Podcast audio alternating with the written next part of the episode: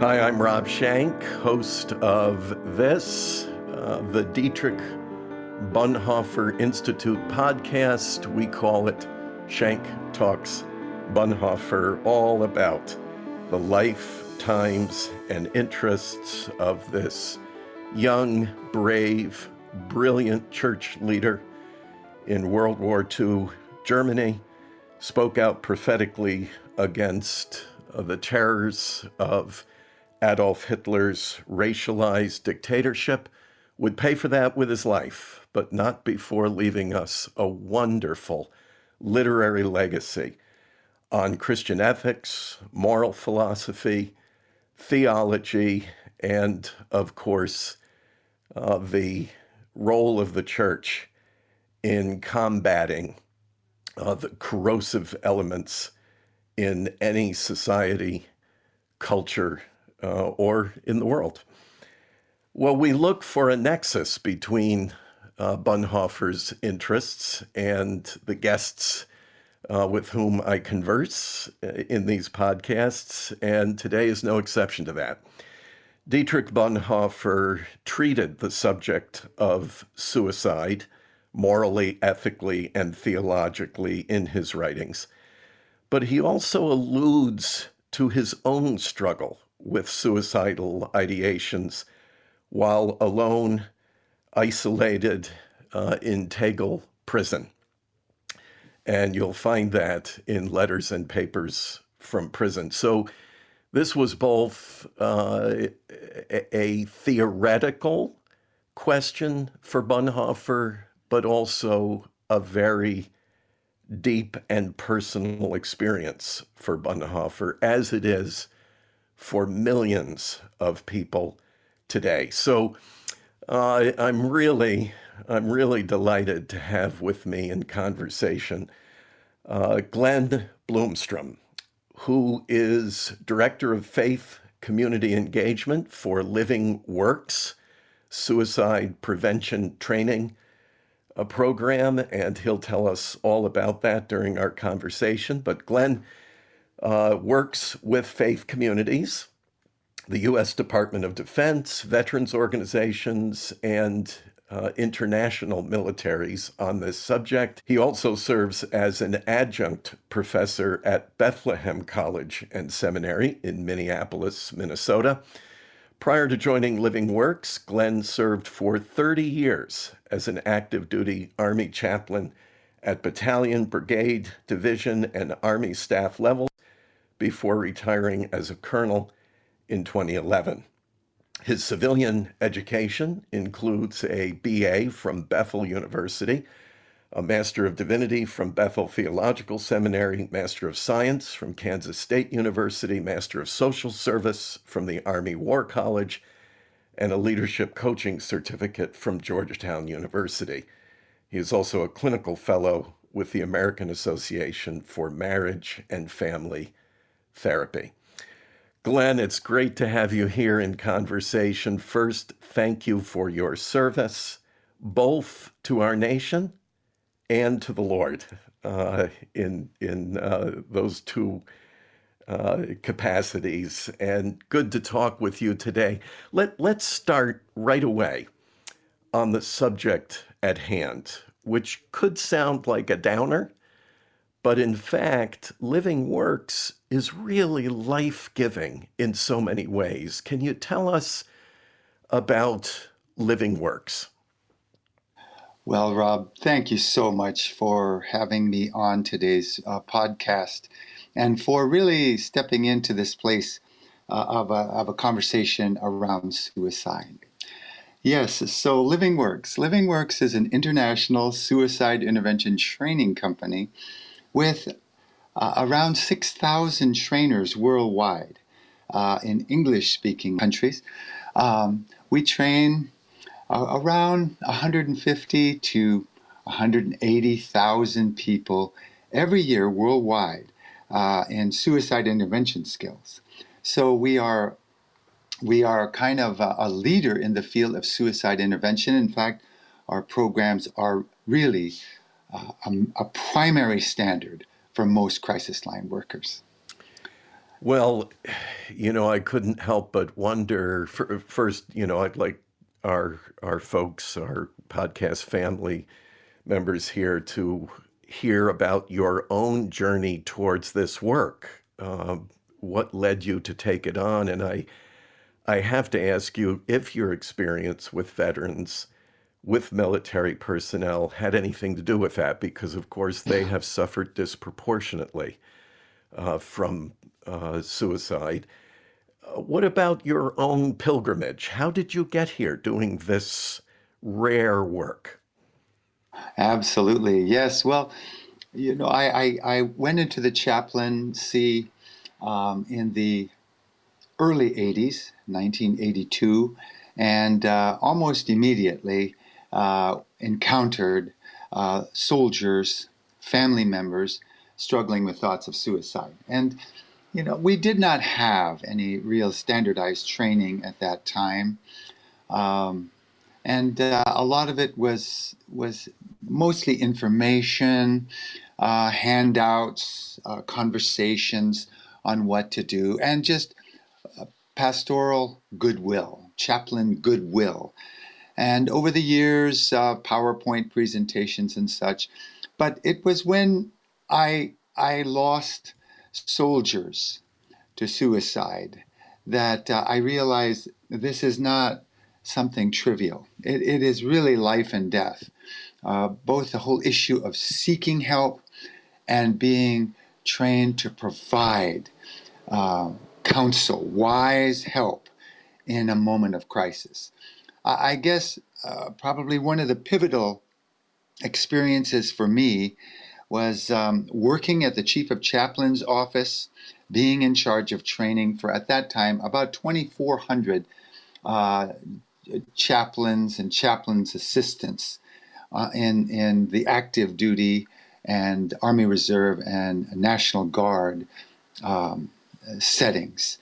And having a responsibility for really much more robust and skill-based training. And at that point, I was introduced to Living Works. And we changed from information-based training to skill-based training. After I left the Pentagon, I had a wonderful colleague who worked for me at the Pentagon. He was like a brother to me. In fact, I requested to have the follow-on assignment with him. And little did I know that my chaplain colleague struggled with bipolar disorder. He was brilliant, and he was effective. In fact, when we went to our next assignment, he was beloved by the chapel community. He was a wonderful Sunday school teacher, winsome, funny as could be, was studying to do at a university in a PhD program in communications, and preparing to be a peer leader in a general staff setting. And he knew most of this training and told me, confided one day, that he had really struggled with thoughts of suicide. You know, I'd known him at this point probably 4.5 years. We'd worked side by side at the Pentagon, accomplished many great things.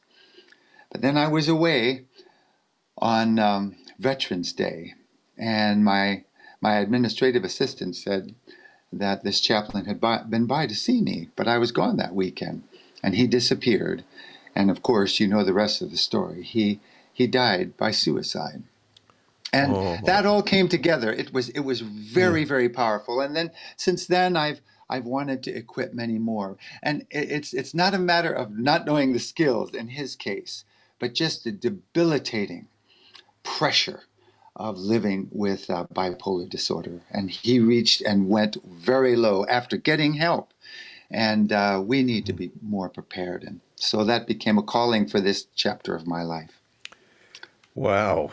You know, I had gotten a little briefing about you and your good work, but I did not hear that part of your story. And that's quite a personal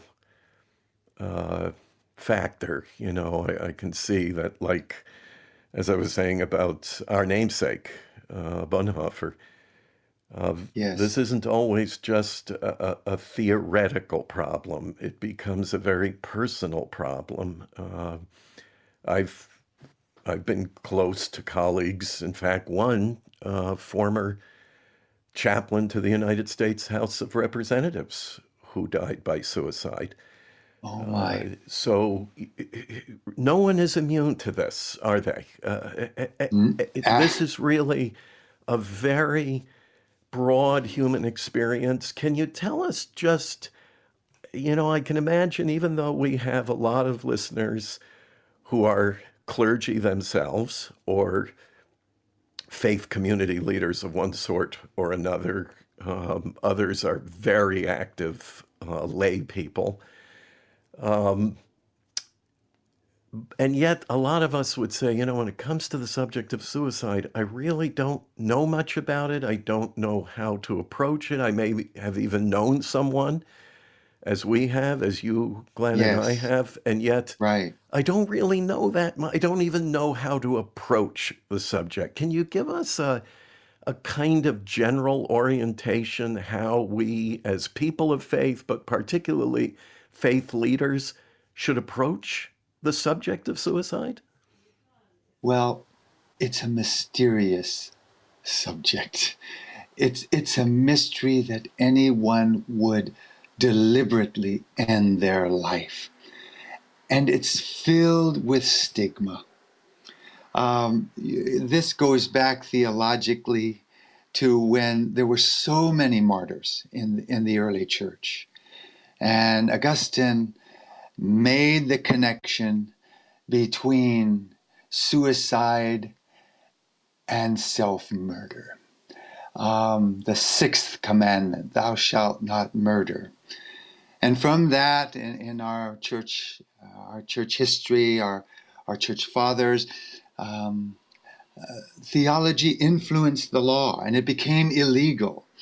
And it was continued to be shrouded with shame, stigma, mystery, and even without, now that suicide is not criminal, and now that all churches have said this is connected to a desperate human condition, not an unforgivable sin, we still struggle with the fact that someone would hide this or would act on thoughts of suicide because of psych ache.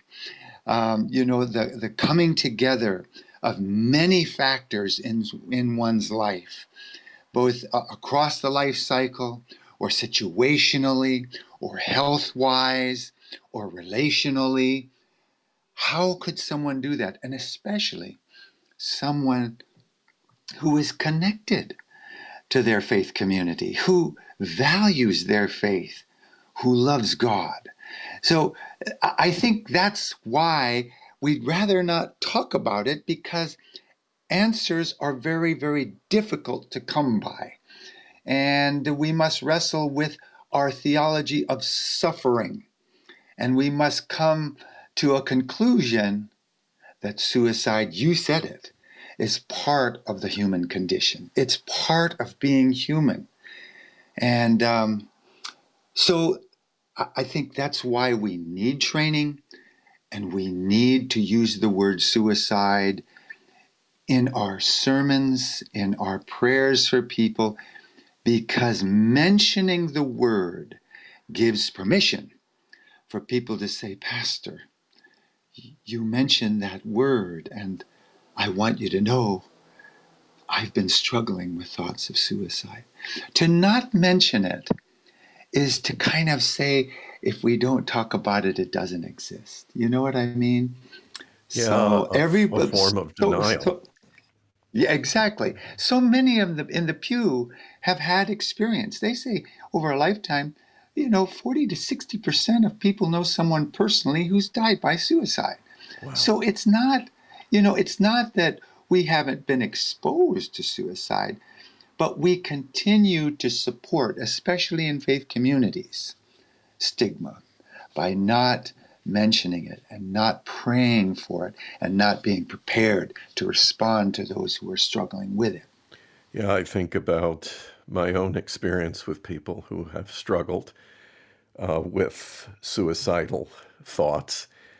And there's a lot of shame that goes with it, as if one has committed a sin or doesn't value human life, including one's own, you know, that somehow you're displeasing God or disappointing others. You know, there's just, it's really charged. But when you say 40 to 60% of people in over their lifetime will come to know someone who dies by suicide, that would mean that any pastor looking out over a congregation, whether in the pews or these days on Zoom, they're looking at some folks who are struggling with thoughts of suicide. Exactly. So not only personally or individually they might be, but they could be struggling with the loss of a loved one, a friend, a colleague, and struggling with those thoughts. So, you know, you mentioned shame, the deep internal shame, and even a moral blemish. How did I miss this? Suicide grief is so different than regular grief because there are waves of uncertainty, self-doubt, shame, loss like any other grief, but then mixed with anger and even rage. How could you do this and leave me alone to raise these children, or to be not be able to provide and raise these children? And then I think people in the congregation might feel, well, I love the Lord, and so did my loved one who died by suicide, and I'm so ashamed. I come late to church, and I leave early because I don't want to talk to anybody, because it's obvious they're uncomfortable, or they say, I know they say well-meaning things, but they don't get it. And then pretty soon those people also may stop coming. And that's the worst thing that they can do, to leave a place of support and love.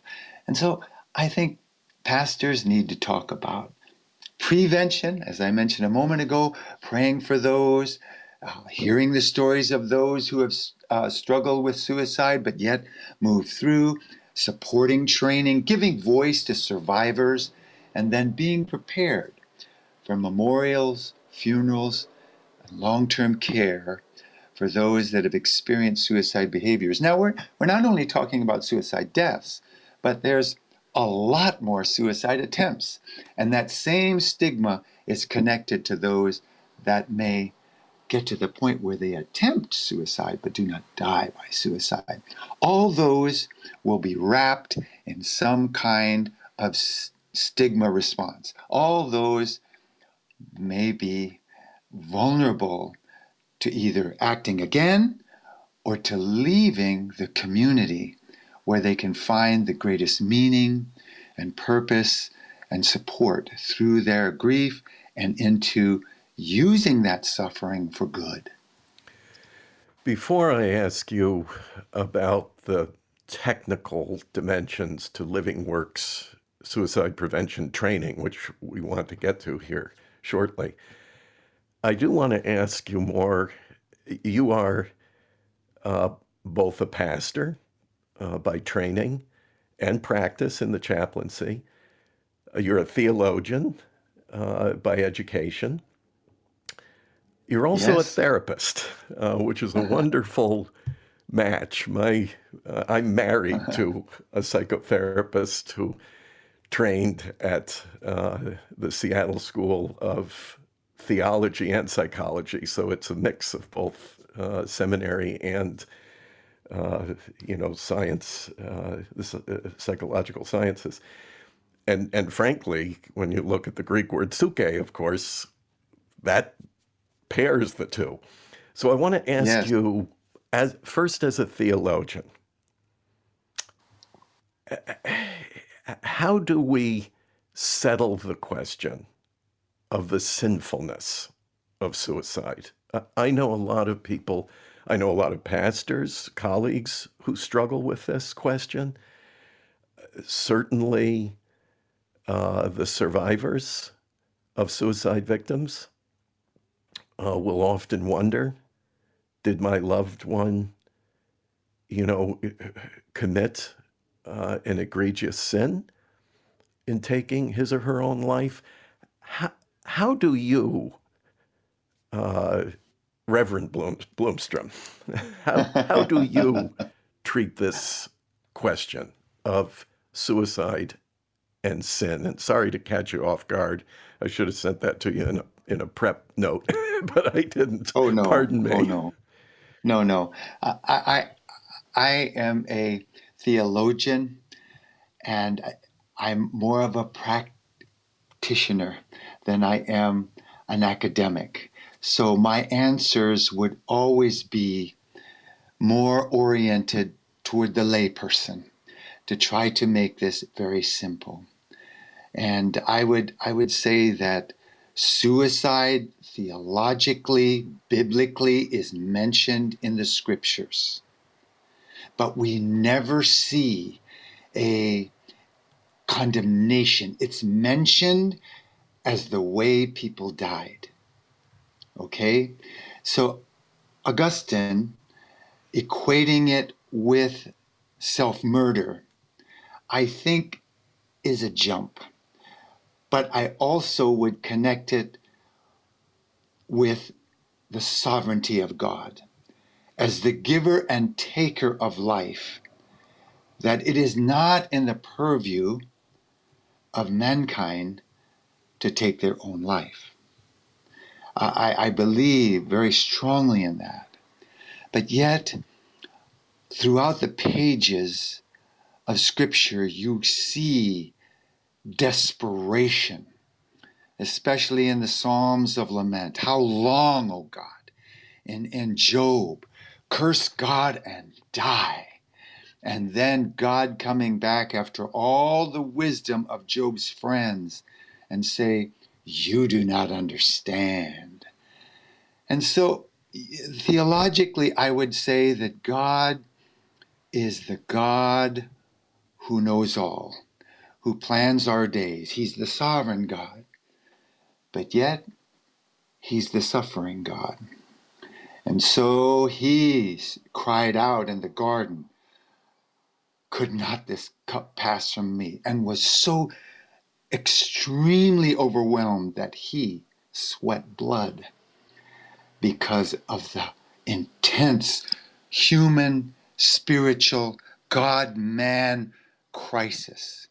So our Lord and Savior, our Father, understands the intensity of being human, and I believe has mercy. So theologically, where it became a mortal sin for our fathers was that we could not confess prior to death. But as Protestants, we do not hold to that, but we hold to a firm belief in the sovereignty of God.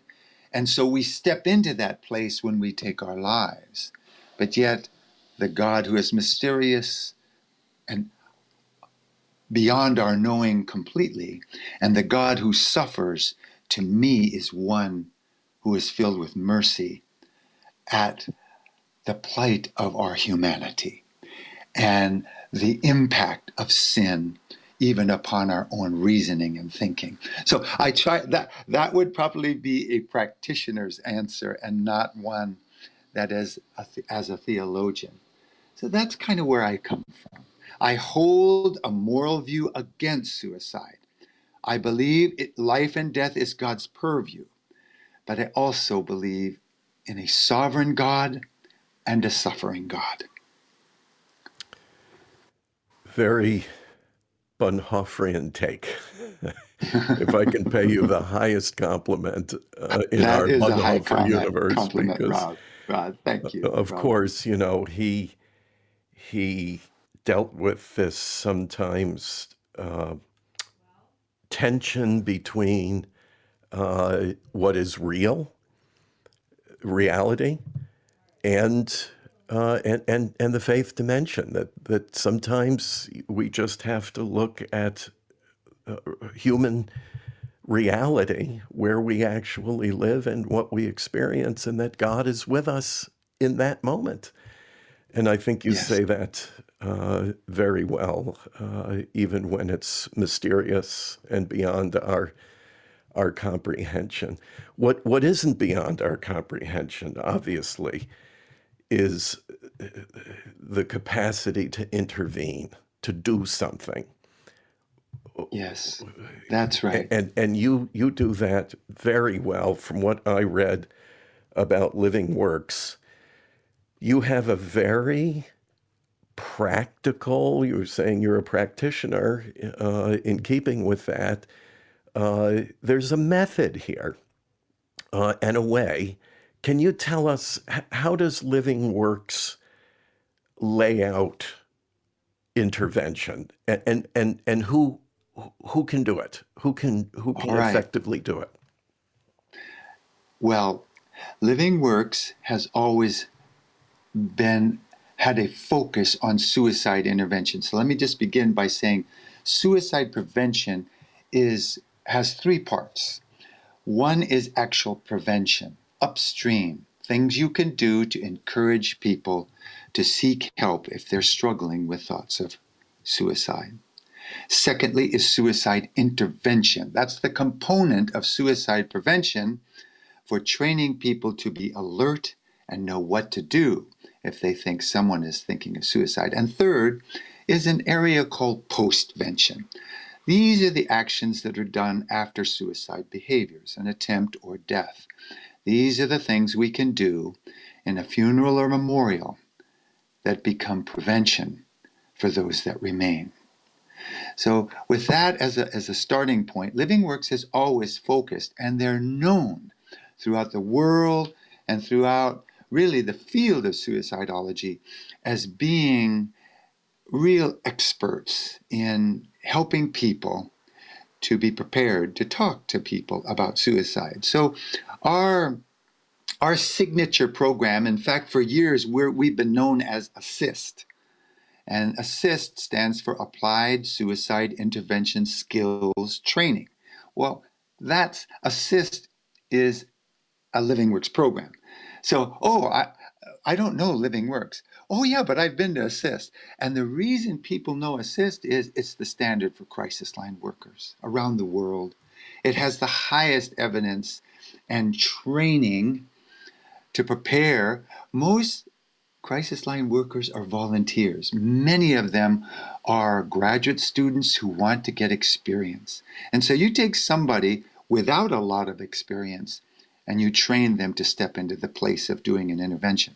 So ASSIST is 2 full days. It takes some time. It's face-to-face. But we have other programs that are focused on the role of the person. So we have a 90-minute program called LivingWorks Start, and we have a 4-hour program that's LivingWorks safeTALK.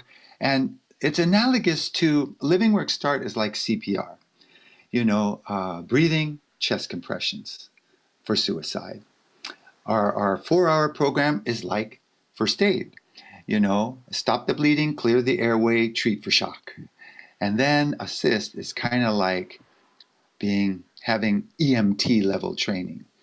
And we train anybody and everybody.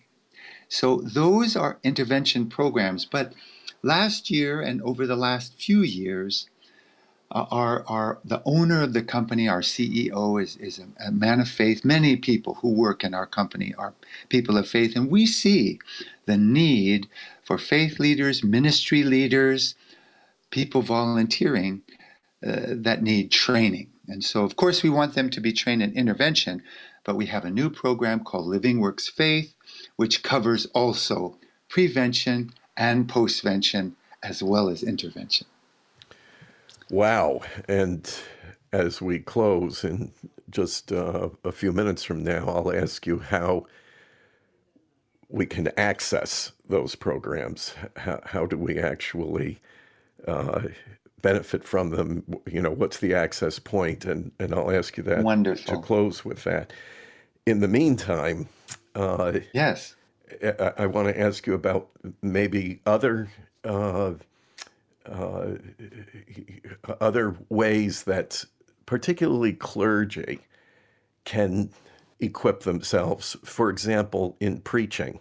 Do you have advice for your colleagues in how specifically to approach this subject in their preaching, teaching, maybe in their pastoral counseling? How would you advise fellow clergy? Well, I would begin by asking them to prepare and beforehand.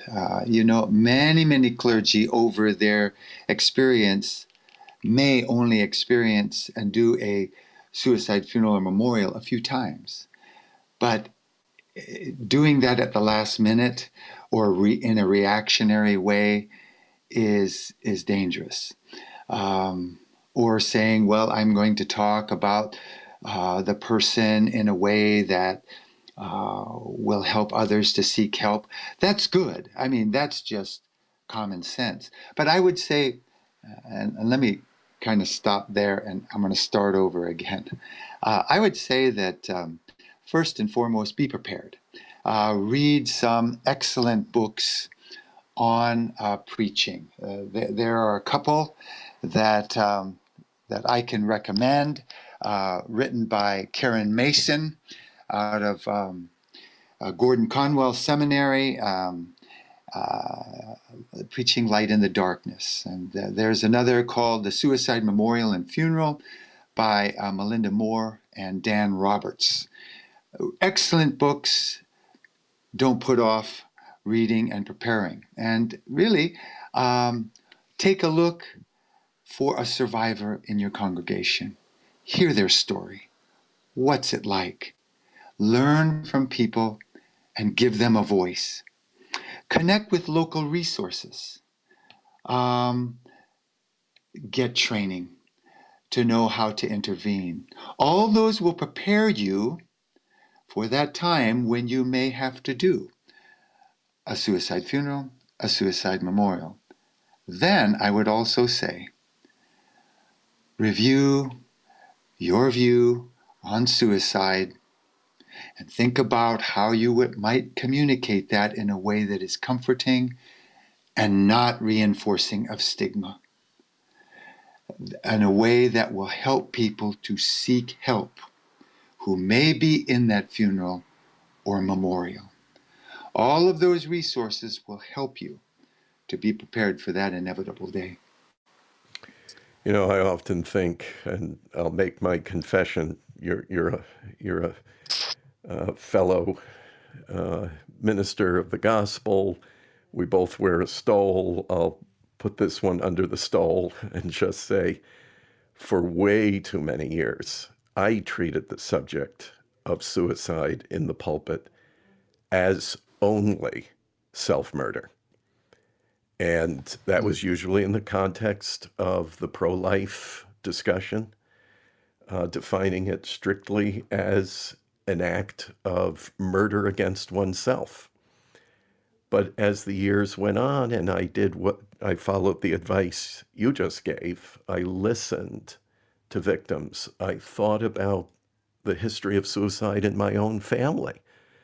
My mother's first husband committed suicide. And I even wonder about that terminology now. That was an old way of framing it, but committing suicide, because at the time, as you indicated, it was illegal. And I realize I still use that old language in the context of a criminal act. Exactly. And that comes down, you know, through family culture, social, mores, et cetera, and yet you're challenging us, even as pastors, ministers, as shepherds of souls, to look at that differently, as I have a number of things as I've entered my 60s now, I'm convinced over and over again, there are things you can know in one decade of life you couldn't know in a previous decade of life. But you do help us in all of these ways. If I were a colleague, and I'll stand in their place now and just say, Glenn, what are you suggesting? I just get up in the pulpit one morning and say, this morning we're going to talk about suicide? Or do you place that in a different context? Before you would ever preach on suicide, all those little steps, practical steps, hearing the voice of survivors, talking to colleagues about their experience with funerals, do's and don'ts, doing some research and being prepared. And that's what our Living Works Faith program is trying to do. We're not telling people theologically how to believe, but we're trying to help them to anticipate getting that call, going into that room with a variety of people, and then having to prepare a funeral that involves suicide, and these are your people in the room who knew the one that died, or a room full of youth who love this individual and who are now frightened about suicide. That is a very dangerous place. And there are some time bombs or some mines that if the faith leader is not prepared, could add to the risk of the young people in the room. So I believe that most ministry leaders, pastors, would call friends and say, hey, I've never done this before. I would hope they would, but we know there are many independent ministry leaders who would never do that. But they would find their wisdom, do's and don'ts, to be prepared. And that's very, very important, because most of the time, I believe, ministry leaders are reactive when it comes to suicide, because they feel it's so rare. But it's not. And it's not even that rare in churches. There was a study that came out even among faith leaders that over the last COVID time, that a survey of pastors, 1 in 10 had actually thought about suicide themselves. Right. So those are aspects that we need to keep in mind. It's our people in the congregation. It's our neighbors and friends in the community. It's ourselves. So we must be prepared. Well, you're a perfect match for the Bonhoeffer world because, of course, he did two things. He admonished us to always, as the church, to act early and not wait until it's too late. So that gets to your point on preparation. But the other was, in fact, always to act responsibly. It's not enough to just think of these things theoretically, but to be prepared to act and then to act responsibly. So let's help our colleagues, our friends, our listening family to do just that. How can they access the training that's offered through LivingWorks and the other resources? Well, our website is LivingWorks, www.livingworks.net. And when you go onto that website, you'll see our trainings. And you'll be able to click and look LivingWorks Start and some of our programs that I've already mentioned. But also, you'll be able to click on the link that says Living Works Faith. And there's a short video that'll tell you about the program. And you can click and immediately start going through. It's online, self-paced, it's interactive. We have the 90-minute START program integrated into it. I think our ministry leaders, our faith leaders will find it very practical. And there, it takes about 5 to 6 hours. There's a companion guide where you can keep notes. And it's a very, again, My focus is practicality. It's very useful. Lots of resources there, including the two books that I mentioned before, and lots of free articles and links to other resources. Wow. Glenn Bloomstrom, what, it's, you know, again, I'm a guy cast in an old mold. It's an uncomfortable topic, shouldn't be, and we should become much more comfortable with it. You're certainly helping me to become more comfortable just as a result of this conversation I've had with you. I'm more conscious of the need to speak the word, to introduce the subject, and of course to be perceptive to people who are struggling, who are in need, who have suffered the anguish themselves and have yet to recover.